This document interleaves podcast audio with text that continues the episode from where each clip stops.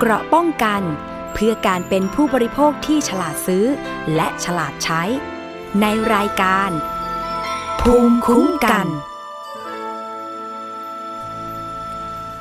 สวัสดีค่ะท่านผู้ฟังคะขอต้อนรับเข้าสู่รายการภูมิคุ้มกัน เช่นเคยค่ะ รายการเพื่อผู้บริโภค วันนี้ดำเนินรายการโดยดิฉันศรีวิไลสมทรงนะคะ ท่านผู้ฟังสามารถติดตามรับฟังและดาวน์โหลดรายการได้ที่ www.thaipbspodcast.com และแอปพลิเคชัน Thai PBS Podcast iOS Google Podcast SoundCloud Spotify และเพจนะคะ Thai PBS Podcast รวมถึงสถานีวิทยุชุมชนที่เชื่อมโยงสัญญาณไปทั่วประเทศ และสถานีวิทยุในเครืออารีดีโอวิทยาลัยอาชีวศึกษาทั้ง 142 สถานีนะคะ เมื่อสักประมาณ 3ถึง4ปีที่ผ่านมาใครที่ติดตามข่าวเกี่ยวกับเรื่องของกระทะนะคะ ก็คือเป็นกระทะโคเรียคิงหลายท่านก็บอกว่า อุ้ยจนลืมไปแล้ว บางท่านก็ซื้อมาใช้ บางท่านก็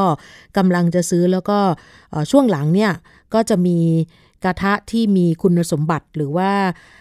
ใกล้เคียงกันกับกระทะโคเรียคิงมีการโฆษณามาขายกันอยู่ตลอดนะคะจริงๆแล้วในทางกฎหมายตอนนั้นเนี่ยมีหลายคนก็ไปร้องเรียนนะคะว่าเอ๊ะคุณสมบัติหรือว่าคุณภาพเนี่ยมันดีจริงเหมือนคำโฆษณาหรือเปล่า มีการเคลือบหินอ่อนตามโฆษณาจริงไหม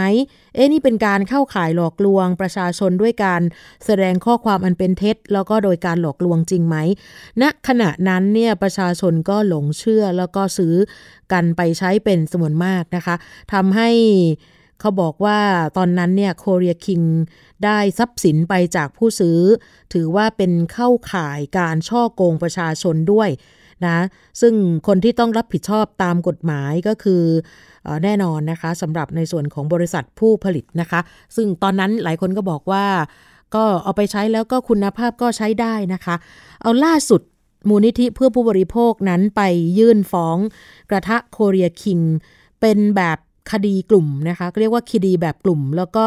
มีการนัดไต่สวนคำร้องขอดำเนินคดีแบบกลุ่ม ตั้งแต่ เดือนกันยายนปี พศ 2560 จนกระทั่งถึงวันที่ 7 กันยายนปี 2563 นั้นนะคะ ล่าสุดอีกเมื่อวันที่ 19 ตุลาคมที่ผ่านมา ที่ศาลแพ่งถนนรัชดาพิเศษกรุงเทพมหานคร ศาลได้มีคำสั่งอนุญาตให้รับคดีกระทะโคเรียคิง รุ่น Diamond Series และรุ่น Go Series ที่ผู้บริโภคร้องเรียนเรื่องคุณสมบัติของกระทะดังกล่าวว่า ไม่ได้เป็นไปตามคำโฆษณา เป็นคดีแบบกลุ่มแล้วนะคะ ซึ่งทางทนายความเพื่อการคุ้มครองผู้บริโภค และทนายผู้รับผิดชอบคดีนี้คุณเฉลิมพงศ์กลับดีก็บอกว่า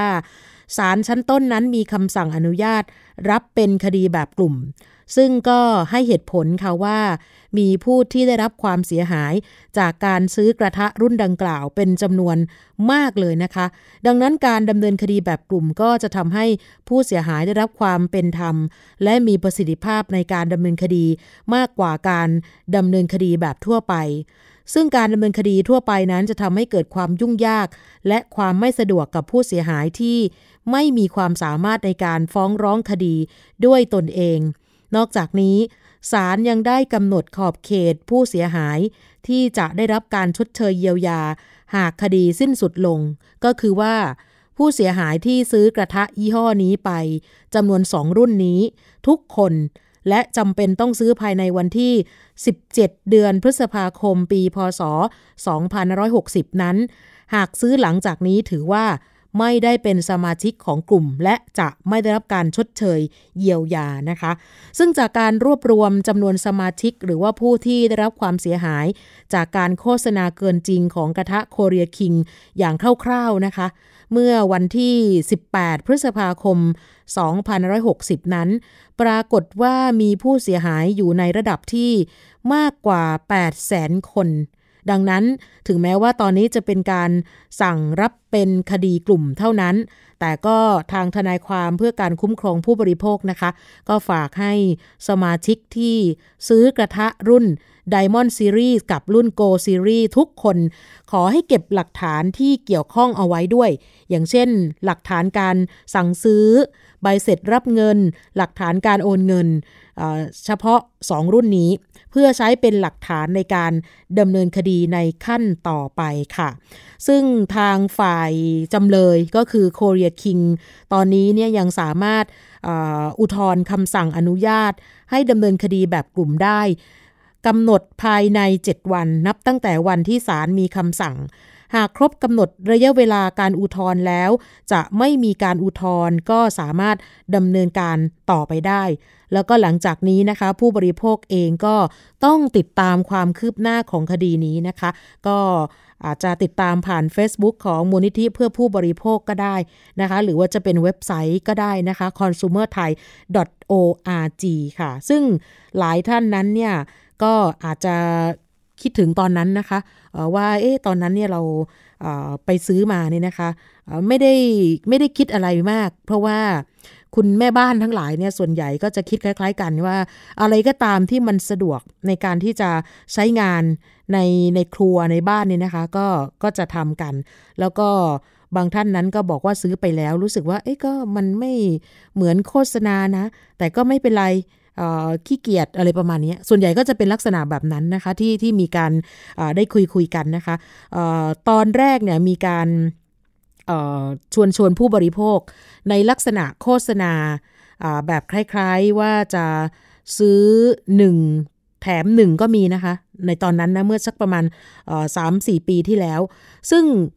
ถ้าไปถามผู้บริโภคบางรายบอกว่าคุณภาพของกระทะโดยรวมก็ดีนะคะ ใช้ได้ดี ประสบการณ์ที่ผ่านมาก็ไม่มีปัญหา มันร้อนเร็วด้วยซ้ำไป แล้วก็ที่แม่บ้านเนี่ยชอบมากที่สุดคือมันไม่ต้องใช้น้ำมัน แล้วก็รวมถึงการทำความสะอาดนะคะ คนที่ใช้เนี่ยเขาบอกว่าต้องเข้าใจในการใช้งานก่อน คือต้องรอให้กระทะเย็นจึงจะล้างได้ หรืออาจจะใช้ผ้าสะอาด หรือจะเป็นพวกทิชชู่มาเช็ดทำความสะอาดได้ง่าย ไม่อย่างนั้นแล้วทำให้วัสดุมันเสียหายนะคะ ซึ่งถ้าใช้มานานแล้วเนี่ยบางคนบอกว่าเอ๊จะ ได้เงินคืนหรือเปล่านะคะ ซึ่งก็ผ่านไปประมาณนี้แหละค่ะสองสมปีแล้วเนี่ยคดีเพิ่งจะขึ้นสู่ชั้นศาลก็คงจะต้องติดตามกันต่อไปเกี่ยวกับเรื่องของคดีนี้นะคะ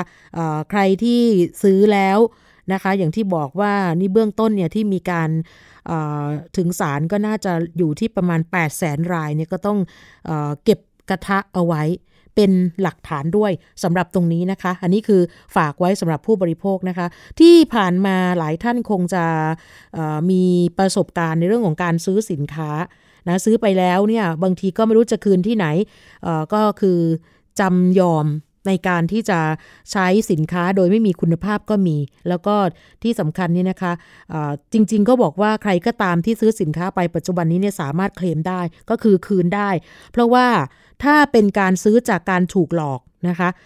เป็นการซื้อจากการถูกช่อฉนกลลวง เป็นซื้อขายที่ไม่เป็นธรรมนะในภาษากฎหมายเขาเรียกว่าเป็นการซื้อขายที่เป็นโมคียะสามารถยกเลิกได้ แล้วก็สามารถฟ้องร้องเอาค่าเสียหายได้อีกด้วยนะคะ แต่อย่างที่บอกไปค่ะว่าหลายท่านนั้นเนี่ยด้วยเวลาข้อจำกัดหรือว่าอะไรบางอย่างก็ไม่อยากที่จะไปร้องเรียนนะคะ จริง ๆ แล้วอยากให้ผู้บริโภคทุกคนนั้นเนี่ยนะคะ ต้องรักษา สิทธิ์ของตัวเองนะคะสำหรับคนที่ซื้อกระทะเอาไว้แล้วนะคะ ก็ต้องเตรียมเก็บเอาไว้ด้วยอย่างน้อยก็คือใบเสร็จนะคะใบเสร็จรับเงินที่ซื้อไป อันนี้ก็เป็นอีกเรื่องหนึ่งนะคะที่นำมาฝากกันนะคะ เพราะว่าในช่วงสัปดาห์ที่ผ่านมาเนี่ยทางมูลนิธิเพื่อผู้บริโภคเนี่ยนะคะ ก็พยายามที่จะชี้แจงให้กับผู้เสียหายได้รับความเป็นธรรมได้รับทราบนะคะว่าขณะนี้เนี่ยคดีนั้นเนี่ย ขึ้นสู่ศาลแล้วศาลชั้นต้นมีคำสั่งอนุญาตรับเป็นคดีแบบกลุ่มแล้วนะคะ ซึ่งถ้าเผื่อว่า ใครที่ซื้อหลังจากวันที่ 17 เดือนพฤษภาคมปี 2560 ถือว่าไม่ได้เป็นสมาชิกของกลุ่ม และก็จะไม่ได้รับการชดเชยเยียวยาอะอันนี้ก็เอาเรื่องนี้นะคะสำหรับฝากไว้นะคะ อีกเรื่องหนึ่งค่ะ ก็ถือว่าเป็นเรื่องที่หลายคนติดตามนะคะ เกี่ยวกับกรณีกลุ่มผู้เสียหายในส่วนของรถยนต์ ฮอนด้านะคะเป็น Honda Accord นะคะซึ่งเห็นบอกว่าเมื่อวานนี้นะคะมีการได้แถลงข่าวเกี่ยวกับการเรียกร้องให้บริษัท Honda ออกมารับผิดชอบ เกี่ยวกับกรณีระบบ ABS มีปัญหาเกี่ยวกับกลุ่มผู้ที่ใช้รถยนต์รุ่นนี้นะคะ เป็น Accord เจน9หรือว่าเจน9นะคะ ก็น่าสนใจค่ะสำหรับกลุ่มนี้ เพราะว่า ที่ผ่านๆมาเนี่ยนะคะ เกี่ยวกับเรื่องความปลอดภัยในการใช้รถใช้ถนนเนี่ยก็จะมีเรื่องร้องเรียนเข้าสู่ในส่วนของทั้งสองคอบอแล้วก็มูลนิธิเพื่อผู้บริโภคกันค่อนข้างเยอะนะคะเจ้าหน้าที่ศูนย์พิทักษ์สิทธิผู้บริโภค คุณธนัทธรรมมิกสกุลอบอกว่าทางศูนย์ได้รับการร้องเรียนจากเจ้าของเพจ ชื่อคุณกฤษณะน้ำดอกไม้ เขาใช้ชื่อเพจว่า Accord G9 เป็นการร้องเรียนปัญหาปั๊ม ABS ว่ามีผู้ใช้รถยนต์รุ่นนี้ ที่ผลิตในระหว่างปี 2013 จนถึงปี 2018 จำนวนมากที่พบปัญหาเกี่ยวกับระบบ ควบคุมความปลอดภัยในการขับขี่ จึงได้มีการร้องเรียนไปที่ศูนย์บริการแต่ละสาขา แล้วก็มีการร้องเรียนผ่านทางเจ้าหน้าที่ของบริษัท Honda ออโตโมบิลประเทศไทยจำกัด ในฐานะผู้ผลิตและประกอบรถยนต์รุ่นดังกล่าว แต่ก็มีการแก้ไขปัญหาให้กับคนเฉพาะกลุ่มเท่านั้น หมายความว่าไม่ได้มีการแก้ไขปัญหาโดยตรงให้กับผู้บริโภคในแต่ละราย ก็คือให้เฉพาะ กลุ่ม และยังมีผู้ใช้บริการที่ยังไม่ได้รับการแก้ไขปัญหาอย่างเป็นธรรม ซึ่งแนวทางที่ปฏิบัตินั้นก็ไม่ชัดเจนของแต่ละศูนย์บริการ และยังไม่มีการชี้แจงถึงสาเหตุที่แท้จริงของปัญหาที่เกิดขึ้นว่ามันเกิดขึ้นจากอะไรกันแน่นะคะ โดยคุณกฤษณะนั้นร้องเรียนปัญหาเกี่ยวกับปั๊ม ABS บอกว่า ก่อนหน้านี้กลุ่มผู้เสียหายบางส่วนได้มีการรวมตัวกันไปร้องเรียนที่บริษัท Honda a u t o m o b i l ประเทศไทย แล้วก็มีการแก้ไขปัญหาให้เฉพาะกลุ่มที่ร้องเรียน โดยไม่มีการแก้ไขปัญหากับผู้ใช้รถเป็นการทั่วไป แนวทางการแก้ไขถือว่าไม่ได้เป็นมาตรฐานเดียวกัน อย่างเช่น ผู้ใช้รถบางราย ได้รับการเปลี่ยนอะไหล่โดยไม่ต้องเสียค่าใช้จ่าย แต่บางรายต้องเสียค่าใช้จ่ายบางส่วน ในขณะที่บางรายจะถูกเก็บค่าเปลี่ยนอะไหล่เต็มจำนวนสูงถึง 47,000 บาท ซึ่งทุกวันนี้นะคะทางคุณกฤษณะบอกว่า มีคนสอบถาม เข้ามาผ่านข้อความของเพจเกี่ยวกับปัญหานี้เดือนละไม่ต่ำกว่า 20 ราย มีทั้งคนที่เพิ่งซื้อรถมาไม่นาน และคนที่ใช้งานมานานแล้วด้วย ปัญหาที่เกิดขึ้นจึงน่าจะเกิดจากกระบวนการผลิตรถยนต์ใช่หรือไม่ ไม่ใช่จากการใช้งานปกติ ดังนั้นทางบริษัทจึงควรแสดงความรับผิดชอบต่อปัญหาที่เกิดขึ้นทั้งหมด และมีระบบการจัดการแก้ปัญหาให้กับผู้ใช้รถทุกรายอย่างเท่าเทียมกันค่ะ ยกตัวอย่างท่านหนึ่งซึ่งเป็นผู้ใช้รถยนต์รุ่นนี้นะคะ ชื่อคุณสมทศโยคะกุลบอกว่า ตัวเองเป็นคนหนึ่งที่ประสบปัญหาเหมือนกับผู้ใช้รายอื่น แต่ตัดสินใจไปซ่อมรถกับอู่ข้างนอก และเสียค่าใช้จ่ายไปประมาณ 12,000 บาท โดยไม่รอการซ่อมจากบริษัท เนื่องจากมีความกังวลว่าจะเกิดอันตรายกับคนในครอบครัว เพราะว่าปัญหาที่เกิดขึ้นนั้นเกี่ยวข้องกับระบบควบคุมความปลอดภัย ทั้งระบบป้องกันล้อล็อก หรือว่า ABS และระบบพวงมาลัยไฟฟ้าหรือว่า EPS และระบบช่วยการควบคุมการทรงตัวหรือว่า VSA และยังมีระบบช่วยในการออกตัวเวลาหยุดรถอยู่บนทางลาดหรือว่า SSA ซึ่งถ้าหากระบบเหล่านี้ไม่ทำงาน ก็อาจจะส่งผลให้เกิดอุบัติเหตุที่เป็นอันตรายถึงแก่ชีวิตได้ค่ะ ดังนั้นกลุ่มผู้เสียหายเขาก็เลยมีข้อเสนอต่อไปที่บริษัท Honda Automobile ประเทศไทยจำกัดก็คือว่า 1. ขอให้เรียกคืน รถยนต์ Honda รุ่น Accord Gen 9 ที่ผลิตระหว่างปี 2013 ถึงปี 2018 ทุกคัน เพื่อนำมาเปลี่ยนอะไหล่ส่วนที่ชำรุดบกพร่อง โดยไม่เสียค่าใช้จ่าย และไม่มีเงื่อนไขใด ๆ 2. ขอให้คืนเงินผู้ใช้รถยนต์ที่ถูกเรียกเก็บจากศูนย์บริการ Honda ทุกราย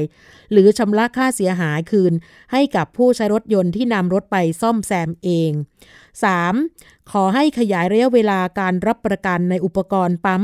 ABS ของรถยนต์ Honda รุ่น Accord เจเนอเรชันที่ 9 ที่ผลิตระหว่างปี 2013 ถึง 2018 จาก 3 ปีหรือ 100,000 กิโลเมตร เป็น 10 ปี หรือ 240,000 กิโลเมตร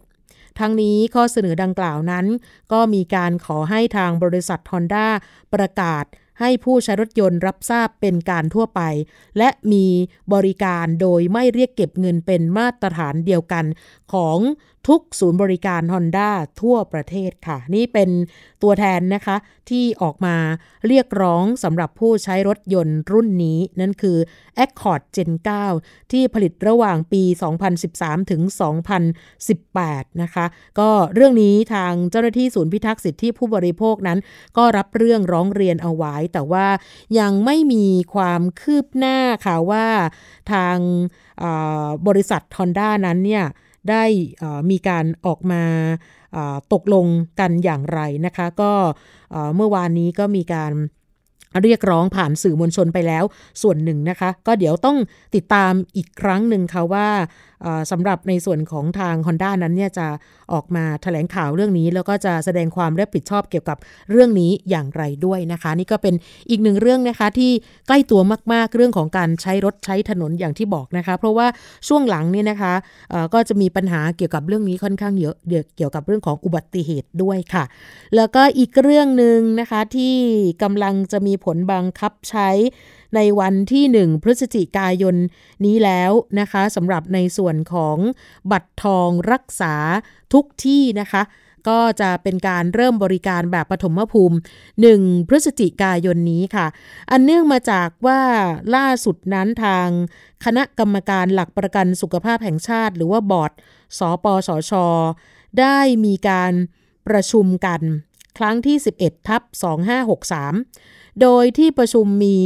มติเห็นชอบข้อเสนอเพื่อยกระดับ ระบบหลักประกันสุขภาพแห่งชาติ ตามนโยบายของรัฐมนตรีว่าการกระทรวง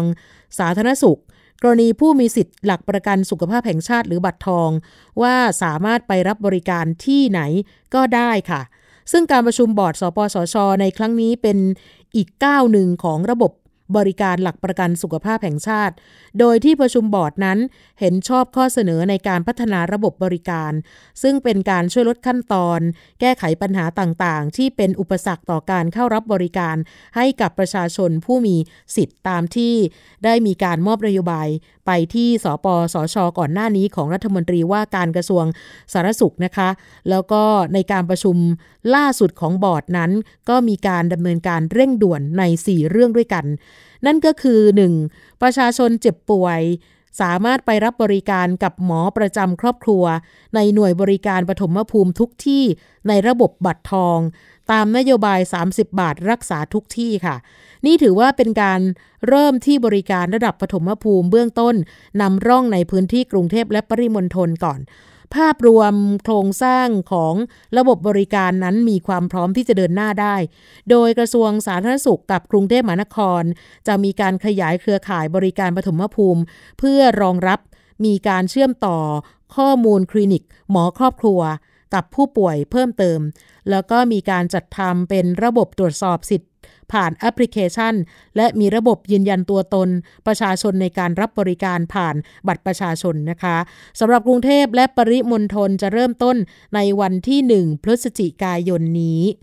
2. ผู้ป่วยในไม่ต้องกลับไปรับใบส่งตัวแล้ว แต่เดิมนี่นะคะ ผู้ป่วยสิทธิ์บัตรทอง ทุกท่านที่เข้ารับบริการรักษาตัว เป็นผู้ป่วยในของโรงพยาบาล ก็จะมีส่วนหนึ่งค่ะ ที่ต้องนอนพักรักษาตัวต่อเนื่อง ด้วยสาเหตุทางการรักษา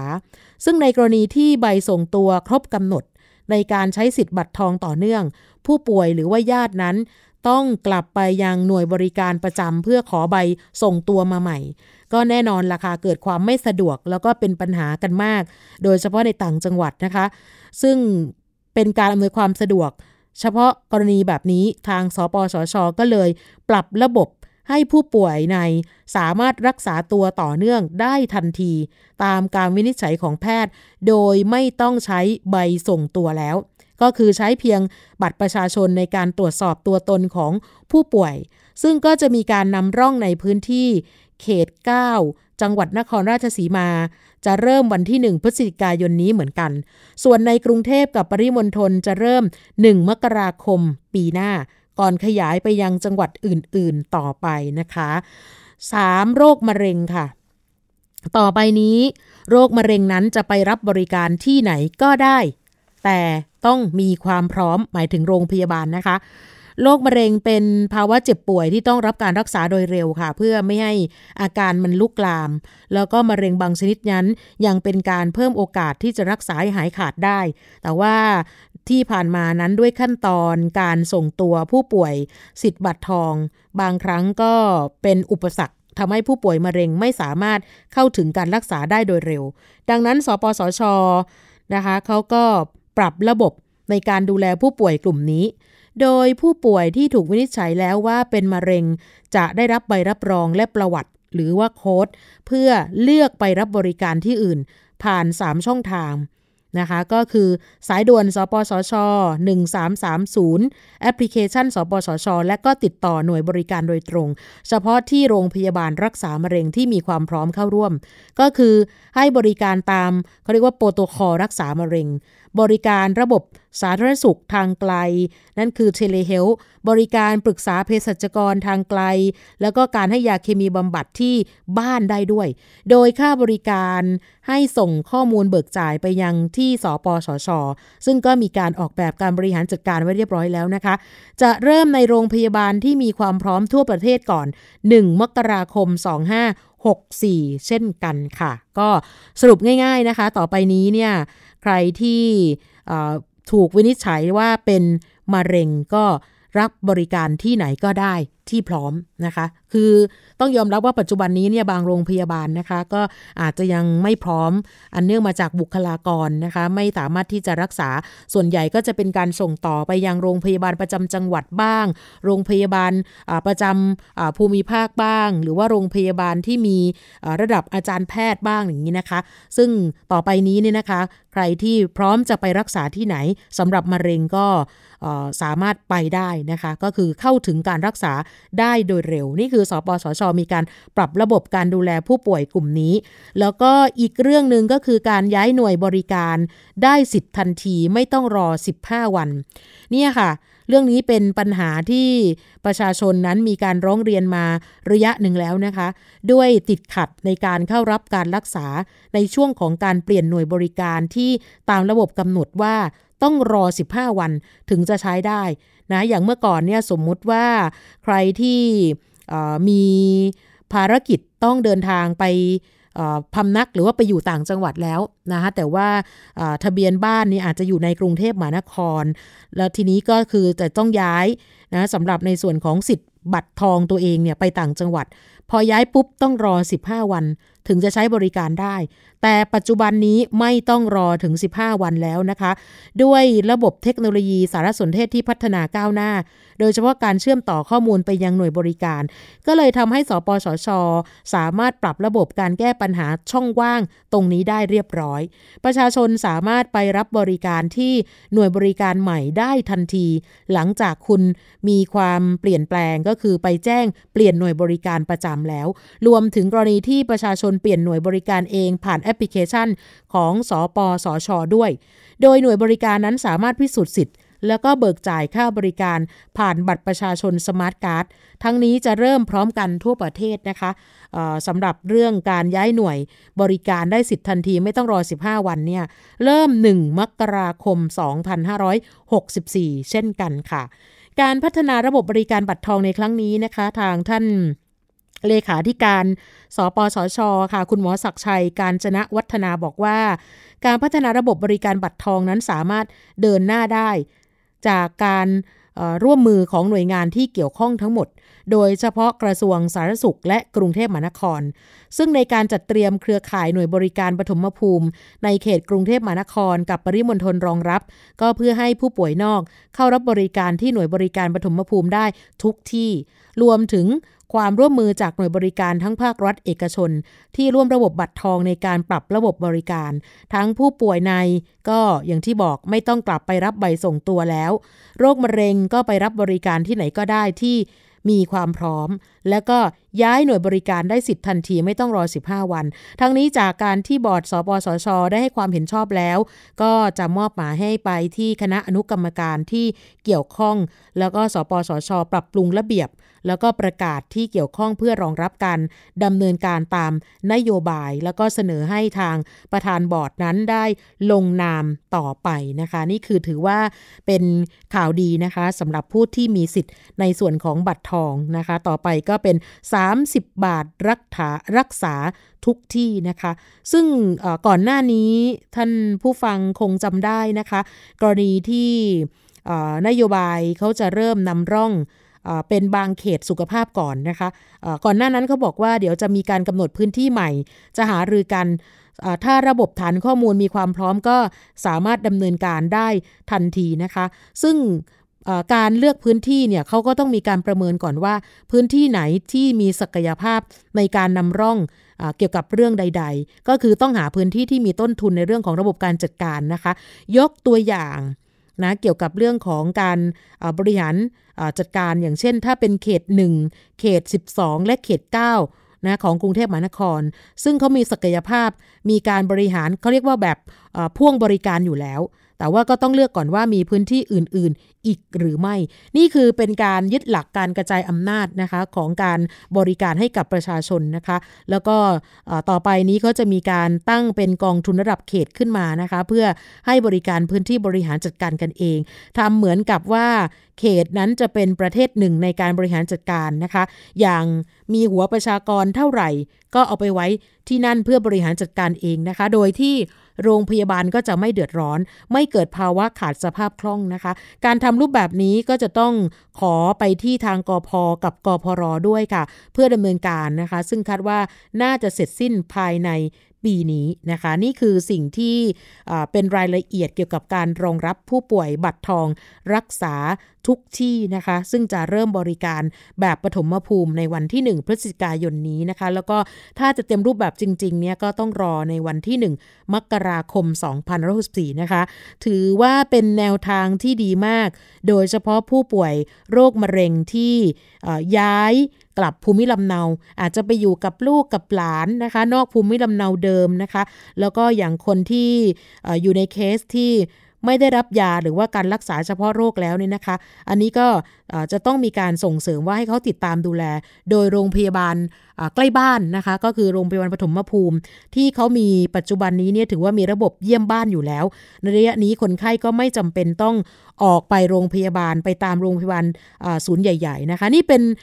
สิ่งที่ประชาชนได้รับประโยชน์สูงสุดนะคะ แต่ว่าในระยะยาวเนี่ยเห็นบอกว่าน่าจะต้องมีการคำนึงถึงว่าเอ๊ะจะมีมาตรการป้องกันอย่างไร ในการแก้ไขปัญหาที่จะตามมาอย่างเช่นเอ๊ะประชาชนจะ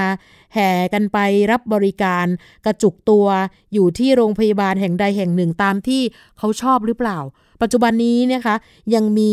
ประชาชนเป็นจำนวนมากค่ะที่เชื่อข้อมูลแบบปากต่อปากนะคะ บอกว่า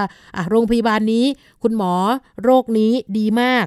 ให้อีกคนนึงไปแล้วก็บอกต่อกันสุดท้ายเนี่ยก็แห่แหนกันไปที่โรงพยาบาลแห่งใดแห่งหนึ่งตามที่ชอบตามที่บอกกล่าวกันมา แล้วก็อีกเรื่องหนึ่งก็คือเรื่องของการโอนงบประมาณเหมาจ่ายรายหัว ให้กับโรงพยาบาลตามที่ประชาชนลงทะเบียน แต่ว่าถ้าในแง่มุมของงานสุขภาพส่งเสริมป้องกันโรค หรือว่างานพื้นฐานเนี่ยก็ไม่ทราบว่าใครจะเป็นผู้ดูแลถ้ามีการสนับสนุนงบประมาณไม่ตรงตามที่อยู่อาศัยประจำอันนี้ก็เป็นอีกเรื่องหนึ่งที่น่าสนใจแล้วก็มีคนแสดงความคิดเห็นให้ข้อคิดเอาไว้เกี่ยวกับเรื่องนี้นะคะ เรื่องเกี่ยวกับบัตรทองรักษาทุกที่นะคะ เราจะพักกันก่อนสักครู่ค่ะ เดี๋ยวกลับมาในช่วงต่อไปค่ะ เกราะป้องกันเพื่อการเป็นผู้บริโภคที่ฉลาดซื้อ และฉลาดใช้ ในรายการ ภูมิคุ้มกัน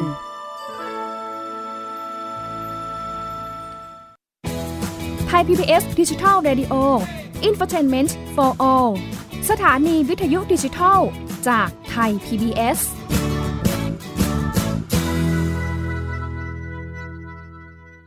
เพียงแค่มีสมาร์ทโฟน ก็ฟังได้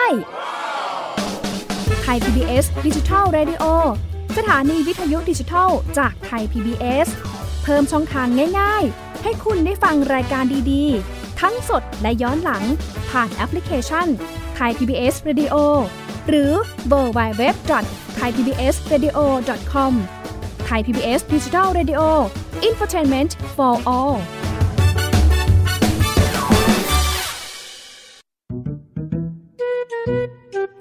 สองพี่น้องนานิพี่สาวกับนินจาน้องชาย ใช้ชีวิตอันแสนสงบสุขอยู่ในบ้านกับพ่อแม่ นินจา เมื่อไหร่จะเก็บจานสักที กินเสร็จแล้วก็เอาแต่นั่งเล่นเกมอยู่นั่นแหละ โห พี่นานี่ไม่รู้อะไร แต่อยู่มาวันหนึ่ง กลับมีเพื่อนบ้านประหลาดประหลาดมาอาศัยอยู่ข้างบ้าน พวกเขาเป็นใครกันนะเฮ้ยไม่ได้นะ เอาออกมาใหม่เลยนานี้ ตามไก่ตัวหนึ่ง เสือตัวหนึ่ง แล้วก็กอริลลาตัวหนึ่งเหรอแก๊งานิกับนินจาจะทำยังไง เมื่อต้องเจอกับเพื่อนบ้านจอมป่วนที่ไม่ใช่คนสองพี่น้องต้องใช้สติปัญญาความกล้าหาญเพื่อรับมือกับปัญหาวุ่นวุ่นที่เหล่าเพื่อนบ้านสร้างขึ้นมาไม่หยุดหย่อน ติดตามในละคร แก๊งป่วน กวนเพื่อนบ้าน ทั้งเว็บไซต์ แอปพลิเคชัน และ YouTube ไทย PBS Podcast และอย่าลืมกดถูกใจ Facebook ไทย PBS Podcast ด้วยนะ แก๊งป่วน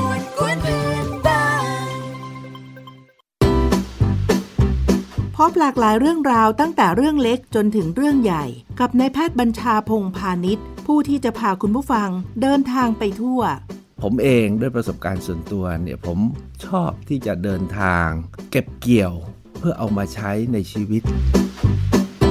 ท่องเที่ยวโลกภายนอก เพื่อเรียนรู้โลกด้านในของชีวิตขณะเดียวกันเที่ยวมันก็ต้องมัน สนุกไปด้วยผ่อนคลายไปด้วย แต่ได้อะไรกลับมาด้วย เที่ยวมีเรื่องกับหมอบัญชา ทุกวันเสาร์ 15 นาฬิกา 30 นาทีถึง 16 นาฬิกา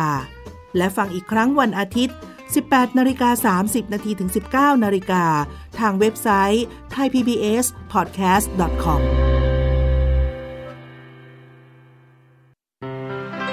เกราะป้องกันเพื่อการเป็นผู้บริโภคที่ฉลาดซื้อ และฉลาดใช้ ในรายการ ภูมิคุ้มกัน กลับมาอีกช่วงหนึ่งของรายการภูมิคุ้มกันนะคะ ท่านผู้ฟังคะช่วงนี้ก็ยังคงอยู่ในช่วงเทศกาลกินเจนะคะ เมื่อพูดถึง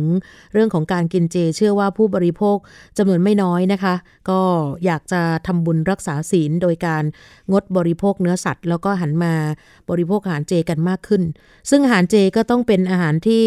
ปราศจากส่วนผสมของเนื้อสัตว์ นะก็ต้องระมัดระวังการปลอมแปลง รวมถึงการฉวยโอกาสของผู้ประกอบธุรกิจที่มีการนำเนื้อสัตว์มาเป็นวัตถุดิบในการผลิตด้วยนะคะ ก็มีการเตือนกันอยู่ตลอดทุกปี เมื่อถึงช่วงเทศกาลกินเจ ล่าสุดสำนักงานคณะกรรมการคุ้มครองผู้บริโภคหรือว่าสคบ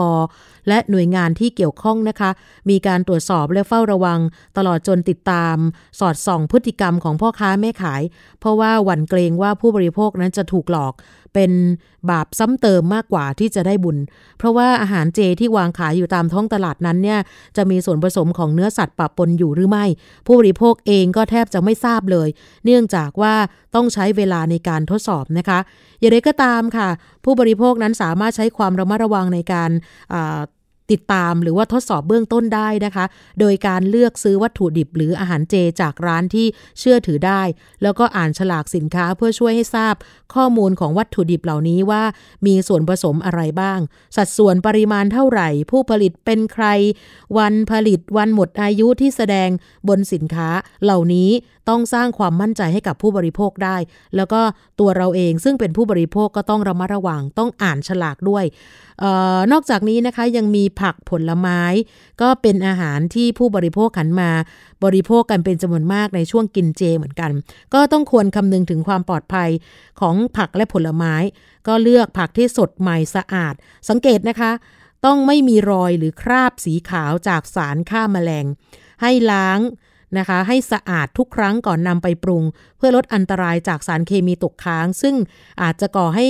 เกิดโรคต่างๆ ซึ่งอาจจะได้รับอันตรายจากสารเคมีตกค้างได้นะคะ คือถ้าได้รับในปริมาณมากก็อาจจะแสดงอาการภายในแค่ 2-3 ชั่วโมงเอง อาการที่พบนะคะ สมมุติถ้าได้รับสารเคมีเข้าไปก็คือขึ้นไส้มาก่อนอันดับแรกเลยค่ะ อาเจียนปวดหัวท้องร่วงเป็นต้น แต่ถ้าได้รับปริมาณน้อย แล้วก็บ่อยครั้งเป็นเวลานาน ในระยะยาวก็อาจทำให้เกิดอาการผิวหนังแห้ง ความจำเสื่อมเป็นหมัน และมะเร็งลำไส้ได้นะคะ ทีนี้อาหารเจ ถ้าหากว่ามีการกระทำผิดในการปนเปื้อนไม่ถูกหลักอนามัยเขาก็จะมีโทษเหมือนกันนะคะ ในตามกฎหมายพรบอาหารก็คือ ปรับไม่เกิน 20,000 บาท และถ้าหากพบว่ามีการปนเปื้อนของเนื้อสัตว์ในอาหารเจ ก็จะมีโทษหนักทั้งจำทั้งปรับ โดยอัตราปรับสูงสุดจะอยู่ที่ 1 0 0 0 0แสนบาท ถ้าผู้บริโภคพบเห็นก็สามารถร้องเรียนไปที่ทางสคบก็ได้ หรืออยก็ได้นะคะ มีหลากหลายช่องทางค่ะ แล้วก็ล่าสุดนั้นทางกรมวิทยาศาสตร์การแพทย์นะคะ ก็ออกมาเตือนแล้วก็มาตรวจ เฝ้าระวังความปลอดภัยของอาหารที่คนชอบนิยมกันมากเลยนะคะ ก็เป็นการสร้างความมั่นใจให้อีกอระดับหนึ่งอีกขั้นหนึ่งค่ะ คุณหมอสุภกิจศิริลักษ์รักษาราชการแทน อธิบดีกรมวิทยาศาสตร์การแพทย์บอกว่า ช่วงนี้ก็ถือว่าเป็นช่วงที่คนนิยมกินกัน คือแต่ละปีก็อาจจะมีมากน้อยนะคะ แล้วแต่เศรษฐกิจนะคะ ทีนี้ในช่วงเทศกาลเนี่ยนอกเหนือจากผักผลไม้แล้วนะสิ่งที่ผู้บริโภคนิยมกินเจก็คือ ผักกาดดองนะคะเกี๊ยมฉายแบบยำ หัวไชโป๊กาหน้าฉาย โปรตีนเกษตร มีกึ่งสำเร็จรูป ซึ่งอาหารเจในปัจจุบันนี้มีการพัฒนาวิธีการแปรรูปต่างๆ ให้มันมีหน้าตารสชาติใกล้เคียงเนื้อสัตว์เป็นอย่างยิ่งนะคะ คือบางทีแทบแยกไม่ออกจริงๆ แล้วก็บางครั้งก็จะมีการนำเข้ามาจากต่างประเทศด้วย มีฉลากแล้วก็มีทั้งชนิดตักขาย ไม่มีฉลากซึ่งผู้ผลิตมีการขายตลอดทั้งปีก็มี เนื่องจากว่าคนที่รับประทานอาหารมังสวิรัตอยู่เนี่ยอาจจะมีส่วนประกอบของพวกไข่พวกนม โดยไม่ใช่สำหรับทำอาหารเจ แต่ว่าเอามาขายเป็นอาหารเจก็มี ซึ่งก็ไม่เข้าใจหรือไม่ได้ตรวจสอบ และบางครั้งการผลิตอาจจะใช้สายการผลิตเดิม อันนี้ราคาที่หลายคนระแวงแล้วก็เป็นห่วง ก็คือใช้ในการผลิตอาหารจากเนื้อสัตว์ แล้วไม่ได้ทำความสะอาดที่ดีพอ ก็จะทำให้พบมีการปนเปื้อน มีการปะปนของเนื้อสัตว์ในอาหารเจได้ค่ะ คุณหมอบอกว่าขณะนี้ทาง กรมวิทยาศาสตร์การแพทย์โดยสำนักคุณภาพและความปลอดภัยอาหาร ร่วมกับสำนักงงานคณะกรรมการอาหารและยาหรืออยได้มีการตรวจเฝ้าระวังอาหาร ที่นิยมรับประทานในช่วงเทศกาลกินเจ ตั้งแต่ปี 2556 มาจนถึงปัจจุบัน แล้วก็มีการขยายการเฝ้าระวังตลอดทั้งปี ไม่เฉพาะช่วงเทศกาลเท่านั้น ก็จะแบ่งอาหารออกเป็น 4 กลุ่มนะคะ 1. อาหารเรียนแบบเนื้อสัตว์ 2. ผักดอง 3. อาหารประเภทเส้น และ 4. ผักผลไม้ โดยเป็นการสุ่มตัวอย่างอาหารจากทั้งสถานที่ผลิต และสถานที่จำหน่าย ในปีนี้ผลการตรวจวิเคราะห์พบว่า อาหารที่ไม่ได้มาตรฐานมีแนวโน้มลดลง นั่นคือกลุ่มอาหารเลียนแบบเนื้อสัตว์ ตรวจพบ DNA ของเนื้อสัตว์ปนเปื้อนคิดเป็นร้อยละ 3.8กลุ่มผักดองอย่างเช่นผักกาดดอง ไชโป๊ยำ เกี้ยมฉ่ายยำ ไชโป๊ฝอยเป็นต้น ตรวจพบกรดเบนโซอิกเกินมาตรฐานกำหนด ตรวจพบในตัวอย่างอาหารมีแนวโน้มลดลงจากปีที่ผ่านมา 3. กลุ่มอาหารประเภทเส้น ไม่ว่าจะเป็นเส้นใหญ่เส้นหมี่ เส้นเล็ก หมี่ซั่วเป็นต้น ตรวจพบกรดซอร์บิกร้อยละ 34.5 และสีอินทรีย์สังเคราะห์ในเส้นหมี่ซั่วร้อยละ 20ซึ่งทั้งสองชนิดไม่อนุญาตให้ใช้ในอาหารประเภทเส้นอยู่แล้ว อันนี้ อ้างอิงตามประกาศกระทรวงสาธารณสุข ฉบับที่ 389 ปี พศ 2561 เรื่องวัตถุเจือปนอาหารฉบับที่ 5 ค่ะสำหรับกรด2ตัวทั้งเบนโซอิกและซอร์บิกเนี่ยนะคะ เป็นวัตถุกันเสียที่ใช้ยับยั้งการเจริญเติบโตของเชื้อจุลินทรีย์ที่มีความเป็นพิษต่ำแต่ถ้า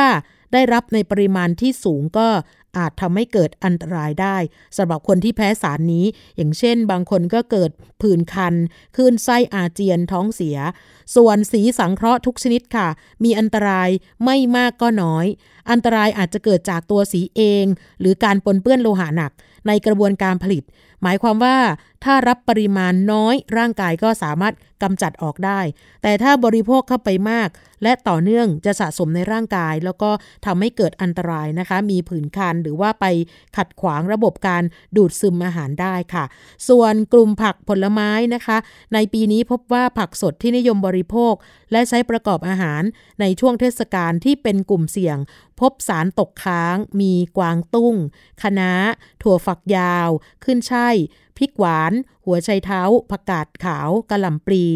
ส่วนผลไม้สดที่เป็นกลุ่มเสี่ยงก็มีส้มและชมพู่ เมื่อพิจารณาเปรียบเทียบผลการตรวจวิเคราะห์ กับประกาศของกระทรวงสาธารณสุขแล้ว เรื่องอาหารที่มีสารพิษตกค้างก็พบว่า ตัวอย่างผักและผลไม้สดดังกล่าวนั้น ถือว่าไม่ผ่านมาตรฐานคิดเป็นร้อยละ 20.8 ค่ะ ก็สรุปโดยรวมนะคะ ท่านทางอธิบดีกรมวิทยาศาสตร์การแพทย์เตือนว่าการรับประทานอาหารเจที่เลียนแบบเนื้อสัตว์ ผู้บริโภคหรือผู้ปรุงควรจะเลือกซื้อวัตถุดิบจากร้านที่มั่นใจ แล้วก็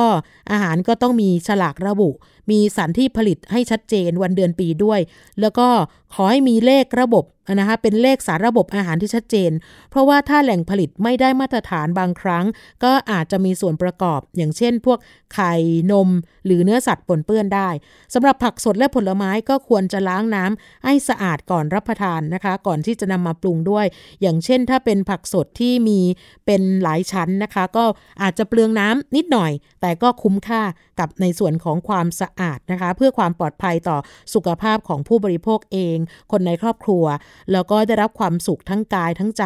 ตลอดช่วงเทศกาลกินเจปีนี้นะคะ ช่วงนี้เราจะไปช่วงคิดก่อนเชื่อกันเหมือนเดิมนะคะ วันนี้อาจารย์ ดรแก้วกังสดานอัมภัยนักพิษวิทยา จะคุยกับคุณชนาทิพย์ในตอนที่ชื่อว่า CDC สหรัฐอเมริกา ให้ข้อมูลเกี่ยวกับการแพร่เชื้อก่อโควิด -19 ใหม่ เชื่อดีหรือไม่ค่ะ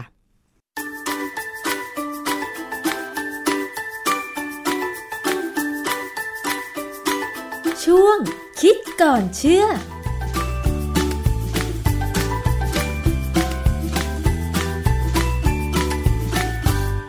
พบกันในช่วงคิดก่อนเชื่อกับ ดรแก้วกังสดานนภัย นักพิษวิทยากับดิฉันชนาทิพไพรพงศ์ค่ะ คุณผู้ฟัง วันนี้มาดูข้อมูลเกี่ยวกับการแพร่เชื้อก่อโรคโควิด -19 หรือไวรัสโคโรนาสายพันธุ์ใหม่ 2019 กันอีกครั้งหนึ่งนะคะ ซึ่งเรายังไม่มีวัคซีนฉีดป้องกัน และยังไม่มียารักษาโรคนี้นะคะ แต่ว่ามีข้อมูลใหม่ออกมาจาก CDC ของสหรัฐอเมริกา เผยแพร่ในบทความนะคะ ซึ่งก็มีหลายประเด็นด้วยกัน ที่คิดว่า เอ๊ะ เราควรจะเชื่อดีหรือไม่ควรจะเชื่อดี โดยเฉพาะการที่มีข้อมูลว่าเชื้อโควิด -19 เนี่ย แพร่เชื้อได้ง่ายกว่าไข้หวัดใหญ่ หรือเชื้อโควิด -19 ไม่แพร่เชื้อทางน้ำลายเท่านั้น แต่มันสามารถแพร่เชื้อผ่านอากาศได้ด้วย ตรงนี้มีงานวิจัยอะไรมาสนับสนุนหรือเปล่าต้องไปถามอาจารย์แก้วค่ะ อาจารย์คะเรื่องนี้เป็นยังไงคะคือผมก็ประหลาดใจนะ ว่าอเมริกาเนี่ยเป็นประเทศที่การแพทย์การเรียนรู้การโรงเรียนแพทย์เขาเนี่ยจเจริญที่สุดอย่าว่าในโลกก็ได้นะ แต่ปรากฏว่าอเมริกา first เลย ติดเชื้อมากที่สุด ตายมากที่สุด เพราะฉะนั้นเวลาเขามีข้อมูลอะไรออกมาเนี่ย มันก็เลยต้องฟังหูไว้หูเหมือนกันนะค่ะคือข้อมูลเนี่ยมาจาก CDC CDC เนี่ยก็ย่อมาจากคำว่า Centers for Disease Control and Prevention คือสถานภาพคล้ายๆกับกรมควบคุมโรคของบ้านเรานี่แหละนะฮะเอ่อ CDC เนี่ยเขามีบทความซึ่งซึ่งเอ่อเผยแพร่เมื่อวันที่ 5 ตุลา 2020 เนี่ยบทความชื่อ how to how it spreads แปลว่าอะไรก็คะ วิธีที่มันกระจายอืมไอ้เจ้าเชื้อโควิดนี่แหละนะฮะ คือเดิมเนี่ย เราก็รู้กันนะนะว่าโควิดมันไปกับฝอยน้ำลายนะแล้วฝอยน้ำลายของคนเราเนี่ย เวลาคุยกันเนี่ย ประมาณแล้วเนี่ยเขาว่ามันหกฟุต หรือว่าเอาง่ายๆสองเมตรก็ได้ค่ะนะฮะเพราะฉะนั้นเวลาเราคุยกัน ถ้าเราไม่ใส่หน้ากากอนามัยเนี่ย เราก็ควรยืนห่างคนอื่นอย่างน้อยสองเมตรนะอันนั้นหมายความว่าฝอยน้ำลาย แต่ว่าสิ่งหนึ่งซึ่งเคยมีคนเขาสงสัยมานานแล้วเหมือนกันว่า เอ๊ะถ้าไม่เป็นฝอยน้ำลายล่ะ ถ้าเป็นลักษณะของเชื้อที่ลอยไปกับลมกระจายไปในอากาศ ที่เราใช้คำว่า airborne อะ airborne เนี่ยก็คือกระจายไปได้เองไม่ต้องอาศัยฝอยน้ำลายเนี่ย มันจะเกิดขึ้นได้ไหม ซึ่งตอนเนี้ย CDC เขากำลังสงสัยว่ามันเป็นไปได้อืมนะฮะเขาบอกว่าซาโควี2เนี่ย หรือเชื้อที่ทำให้เกิดโควิด -19 เนี่ย มันแพร่กระจายได้ง่ายกว่าเชื้อไข้หวัดใหญ่ แต่ไม่ง่ายเท่ากับเชื้อหัด คือเชื้อหัดเนี่ยทำให้เราเป็นเป็นโรคหัดเนี่ย มันก็กระจายอะนะกระจายง่ายมาก เพราะฉะนั้นการที่คนไทยคนไหนที่ไม่เคยติดหัดเนี่ย ไม่เคยเป็นหัดอะไรต่างๆเนี่ยนะหรือว่าแม้กระทั่งอิสุกอิสัยก็ตามเนี่ยนะค่ะมีน้อยมากส่วนใหญ่จะต้องเป็น แล้วส่วนใหญ่เราก็จะเชื่อว่าเป็นแล้วจะไม่เป็นซ้ำค่ะเพราะเพราะว่าภูมิต้านทานที่มันสร้างขึ้นมาขณะที่เราเป็นเนี่ย มันก็จะช่วยปกป้องได้นะฮะคือหัดเยอรมัน หัด หรือว่าอิสุกอิสัยเนี่ยเป็นเป็นโรคที่เอ่อเมื่อเราเป็นแล้วเนี่ยเราจะต้องรักษาตัวเองต้องต้องคอยประคับประคองสุขภาพค่ะให้มันหายเอง คือยาไม่ค่อยมีหรอกนะมันไม่มียาไอ้ที่จะบำบัดเชื้อพวกนี้ได้ อย่างที่เป็นโรคอื่นนะลักษณะของการกระจายเชื้อเนี่ย ระยะหกฟุตที่เขาว่ากันเลยสองเมตร เนี่ย มันส่งมันเป็นการพูดถึงเรื่องแค่ฝอยน้ำลาย ค่ะ อย่างที่ผมบอกแล้วว่า ถ้าฝอยน้ำลายมันตกลงไปบนพื้น แล้วมันเกิดแห้งขึ้นมา แต่ไอ้เชื้อที่มันอยู่ในฝอยน้ำลายที่แห้งไปแล้วเนี่ย มันอาจจะโดนลมพัดขึ้นไปได้อีกนะฮะเพราะว่าอย่างบ้านเราเนี่ยเราก็มีลมพัดอยู่ตลอดเวลาใช่ไหมค่ะเพราะฉะนั้นก็เป็นเรื่องที่น่ากังวลพอสมควร อาจารย์แล้วทาง CDC ของอเมริกาเนี่ยเขาอ้างอิงงานวิจัย อะไรที่ทำให้เขาถึงออกมาบอกข้อมูลว่า เชื้อโควิด -19 มันอาจจะแพร่กระจายทางอากาศได้อะค่ะอาจารย์ เขามีแพทย์ที่ทำวิจัยของเขาซึ่งบางงานเนี่ยเขาไม่ได้ตีพิมพ์ แต่เขาผลออกมาเนี่ยเขาเอามาเผยแพร่เลยอืมนะ CDC นี่เป็นเป็นหน่วยงานที่ไม่ใช่แค่กรมอะนะมันใหญ่ขนาดครอบคลุมทั้งประเทศอะแหละนะฮะค่ะข้อมูลของเขาเนี่ยเขาแนะนำว่าไอสถานที่ที่ทำให้เกิดปัญหาว่ามันอาจจะแพร่ทางอากาศเนี่ยก็คือสถานที่ปิด ก็คืออย่างในห้องที่ไม่มีที่ระบายอากาศเลยแบบนั้นหรือเปล่าอาจารย์ อย่างห้องประชุมนี่แหละ นะฮะหรือว่าในสถานที่บางแห่งที่มีคนซึ่งติดเชื้อ แล้วเป็นคนที่หายใจแรง ก็มีพวกนักร้องเพลง คนที่ร้องเพลงแบบมืออาชีพเนี่ยเขาเขาเขาใช้ร้องด้วยด้วยปอดด้วยอกอะไรของเขาอะนะที่เขาร้องแบบมีพลังอะค่ะยิ่งมีพลังมากเท่าไหร่ฝอยน้ำลายก็ยิ่งออกมามากเท่านั้นอ๋อนะฮะหรือคนที่ออกกำลังกายอย่างหนัก ผมนึกถึงภาพตัวเองเวลาตีแบดเลยค่ะ ว่า เออ เราอาจถ้าเราเป็นคนที่ติดเชื้อแล้วไม่มีอาการเนี่ย เราแพร่ได้เลย เพราะว่า มันมีจังหวะ บางจังหวะที่เราต้องหายใจแรงค่ะ เพราะฉะนั้นหลังๆเนี่ยนะเวลาผมตีแบดเนี่ยผมพยายามอยู่ห่างห่างห่างคู่ คือเราตีแบดเราเล่นคู่เนี่ยนะเพราะว่าสูงอายุแล้วจะต้องเล่นคู่เนี่ย ก็จะไม่เข้าใกล้คือจริง ๆ เวลาตีแบดเนี่ยเขาก็สอนอยู่แล้วว่าถ้าเล่นคู่เนี่ยให้ยืนห่างกันไว้จะได้ไม่แย่งกันค่ะแต่ว่าต้องรู้จังหวะที่ว่าจะใครจะเป็นคนเข้าไปตีไม่ใช่เกี่ยงกันค่ะนะแต่อย่าเข้าไปใกล้กันนะที่เขาที่เขากังวลอีกอันก็คือว่า บางครั้งเนี่ยปล่อยน้ำลายขนาดเล็กเนี่ย มันตกช้ากว่า มันยังลอยอยู่ในอากาศ ระหว่างที่คนที่แพร่แล้วเนี่ย เดินไปตั้งไกลแล้วอือฮึปล่อยก็ยังอยู่ค่ะนะซึ่งถึงมันบางครั้งเนี่ยมันก็ตกลงไปที่พื้นบางทีมือเราอาจจะไปจับได้เพราะเพราะว่าบางครั้งเนี่ยปล่อยน้ำลายตกลงไปที่โต๊ะ หรือที่เก้าอี้ เช่น โต๊ะในร้านอาหารเก้าอี้ในร้านอาหารเนี่ย เพราะฉะนั้นก็ถึงแนะนำว่าออกไปนอกบ้านเนี่ย มือเราเนี่ย ถ้าไปจับอะไรก็ตามเนี่ยนะจับลูกบิดจับอะไรก็ตามเนี่ย อย่าเอามาขยี้ตากับจมูก อืม เพราะฉะนั้นต้องฝึกให้เป็นนิสัยว่าจะไม่ขยี้ตาและไม่ขยี้จมูกค่ะไม่ไปจับจมูกเราเพราะว่ามันเป็นทางเข้า ที่สำคัญคือ เราเคยพูดเรื่องคุยเรื่องของสัตว์เลี้ยงอะนะว่าสัตว์เลี้ยงหลายอย่างเนี่ย มันติดเชื้อได้แต่ไม่มีอาการค่ะ เพราะฉะนั้นไม่รู้สิว่าถ้าสัตว์ของเราเนี่ยพาไปข้างนอกอะไรเนี่ยนะก็อาจจะต้องระวังอย่าไปคลอเคลียร์กับมันมากนะเพราะมันอาจจะไปเอาเชื้อมาก็ได้ ซึ่งเราก็รู้ว่าสัตว์บางอย่างอย่างหมาเนี่ย มันชอบไปเลียตรงนู้นตรงนี้ คือที่น่ากลัวคือ มันมีข่าวที่ว่าโดนัลด์ทรัมป์ที่ติดเชื้อเนี่ยเขาติดเชื้อมาจากคนใกล้ชิดคือเป็นที่ปรึกษา ที่ปรึกษาคนที่สวยค่ะนะผมว่าทรัมป์อาจจะคิดว่าคนสวยไม่น่าติดเชื้อมั้งเพราะฉะนั้นภาพที่เขาออกมาเนี่ย มันเป็นภาพทรัมป์กับที่ปรึกษาเนี่ยอยู่ห่างกันไม่ถึงสองฟุตก็มีนะเพราะฉะนั้นเขา ข่าวเลยนะนี่ข่าวจริงๆเขาก็เลยบอกว่าสงสัยว่าทรัมป์เนี่ยจะติดเชื้อมาจากที่ปรึกษาเขาเนี่ยชื่อโฮปอิกนะฮะซึ่งก็เป็นที่รู้กันว่าไวรัสนี่ไม่ไม่เลือกนะว่าหน้าตาดีไม่ดีนะฮะใช่ค่ะดังนั้นมันมีคำแนะนำมันมีคำแนะนำอันหนึ่งสำหรับคนไทยนะ ถ้าเราออกไปที่สาธารณะเนี่ย ต้องมีสติในการป้องกันตัวเองเท่าที่ทำได้และอีกที่สำคัญคือไม่ต้องไปเกรงใจใครใส่หน้ากากไว้ค่ะ ที่สำคัญที่ผมทำเนี่ยเป็นประจำนะมีใครมาที่บ้านเนี่ย เราต้องกังวลใจไว้ก่อน อย่าประมาทเป็นญาติพี่น้องก็อย่าประมาท แล้วเมื่อแขกกลับไปแล้วเนี่ย ใช้แอลกอฮอล์70%เช็ดตามตำแหน่งที่กังวลว่าค่ะจะมีน้ำลายติดอยู่อืมเช่นลูกบิดประตู โต๊ะเก้าอี้ประตูรั้ว ถ้าเขาเข้าห้องน้ำก็เช็ดตามห้องน้ำด้วยค่ะ มันต้องทำอะนะ คือกังวลไว้ไม่เสียหลายค่ะนะฮะ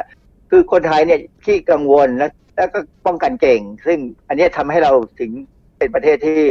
สถิติดีมากเลยในเรื่องการติดเชื้อนะฮะค่ะต่ำกว่าคนอื่นมากอยู่อันดับที่ร้อยกว่าๆอย่างเงี้ยคืออย่าพยายามให้มันมีความเสี่ยงจะดีที่สุดค่ะ อาจารย์โดยสรุปแล้วสิ่งที่ CDC ของสหรัฐอเมริกาออกมาบอกในบทความที่ชื่อว่า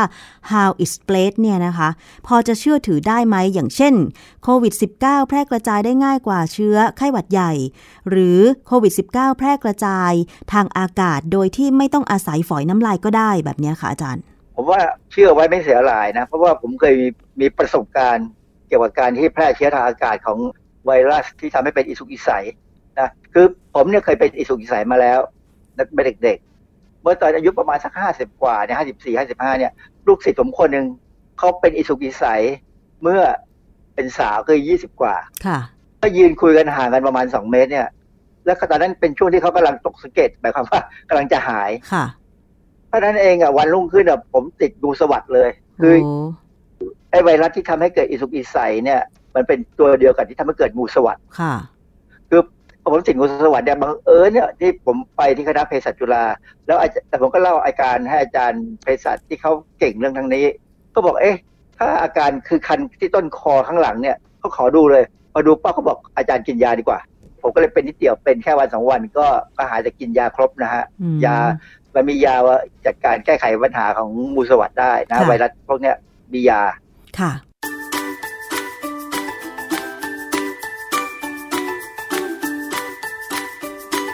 ช่วงคิดก่อนเชื่อ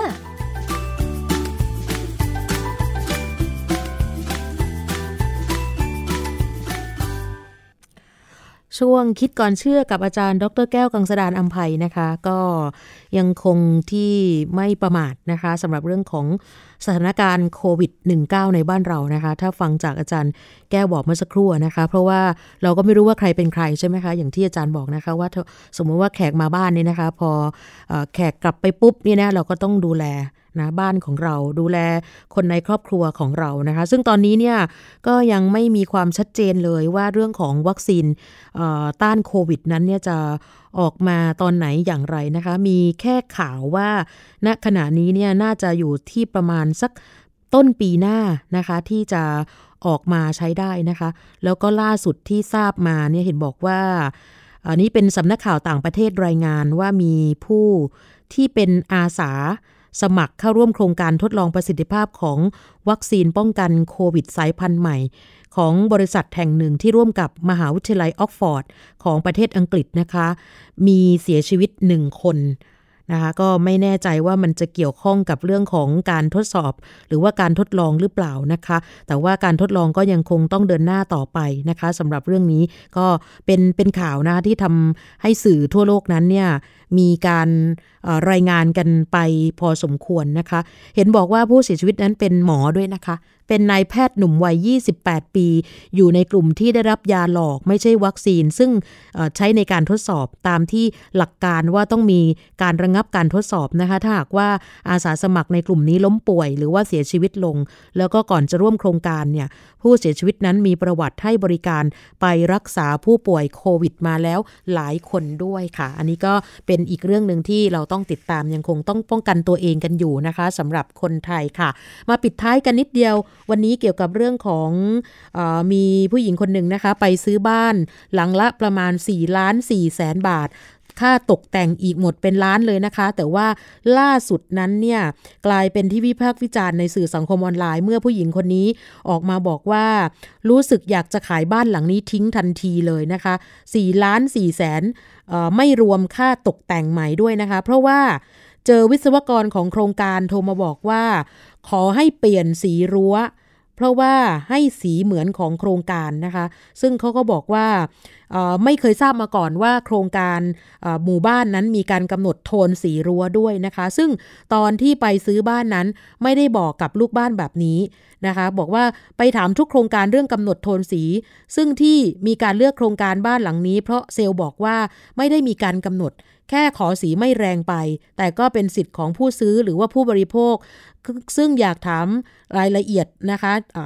ให้กับทุกโครงการตอนนี้ว่ามีการกำหนดเรื่องนี้อย่างไร เพราะว่าเธอไปศึกษาข้อมูลบ้านโครงการและปัญหาที่ตามมา เพื่ออยากจะได้บ้านที่เป็นบ้านของตัวเองจริง ๆ ไม่ใช่ซื้อแล้วก็ยังไม่จบแล้วก็อยู่บ้านเดี่ยวไม่ได้เป็นบ้านอยู่ในโครงการมาก่อน แล้วก็มีข้อเปรียบเทียบก็เลยใส่ใจในรายละเอียดดีเทลเรื่องนี้เยอะๆนะคะ ซึ่งวันตรวจรับบ้านนั้นก็มีการคุยกับช่าง แล้วก็ถามอีกครั้งเรื่องนี้ ช่างก็ไม่เคยพูดถึงเรื่องโทนสีของบ้านและรั้ว ที่สำคัญนะคะ เป็นบ้านหลังริมติดถนน โดยช่างและเจ้าหน้าที่โครงการก็ผ่านทุกวัน เห็นกันมาตั้งแต่ต้นตั้งแต่เริ่มทาสีใหม่ทำไมไม่มีการบอกหรือว่าเตือนตั้งแต่แรกนะคะ ไม่แจ้งตอนนั้น หรือเพิ่งมาคิดได้ว่าต้องกำหนดโทนสีนะคะ ซึ่งณขณะนี้เธอบอกว่าเธอมีการทำรั้วเสร็จเรียบร้อยแล้ว แล้วก็มีคนโทรมาบอกให้เปลี่ยนสีรั้ว เหมือนกับโครงการอื่นก็ มีอารมณ์อึ้งไปเล็กน้อยนะคะ ก็เลยบอกว่าเสียเงินเป็นแสนทำหลังคาโรงรถและรั้วทำตามกฎทุกอย่าง ซื้อบ้านราคา 4 ล้านกว่านะคะตกแต่งอีกเป็นล้านเพื่ออยากได้บ้านเป็นแบบสไตล์ตัวเอง แต่ว่ากลับต้องมาถูกให้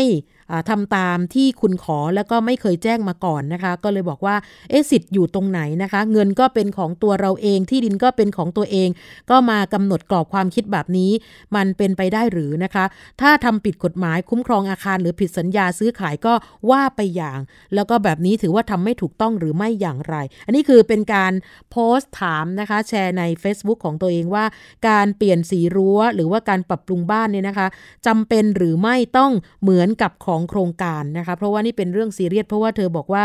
เเสียเงินไปค่อนข้างเยอะมากแล้วนะคะ เธอบอกว่าทิ้งท้ายนะคะ เป็นคนรักสงบ ไม่เคยคิดมีปัญหากับใคร แต่ว่าเรื่องนี้ถือว่าไม่มีความยุติธรรมกับบ้านของเธอนะคะ เพราะว่าเป็นการทำลาย ความรู้สึกดีๆ กับคนที่มาอยู่บ้านหลังใหม่ในโครงการนี้นะคะ เธอก็ยังไม่ได้ระบุนะคะว่าเป็นโครงการไหน แต่ว่าในเรื่องข้อกำหนดนั้นเนี่ยอาจจะลงลึกรายละเอียดไปนะคะว่าสีของรั้วบ้านกับโครงการนั้นต้องเหมือนกันหรือไม่อย่างไร อันนี้ก็ต้องสอบถามนะคะสำหรับคนที่เคยไปอยู่ในโครงการว่าต้องเป็นแบบนี้หรือไม่นะคะ นี่มาเล่าสู่กันฟังค่ะ หมดเวลาแล้วนะคะสำหรับวันนี้เจอกันใหม่ในวันถัดไป สวัสดีค่ะ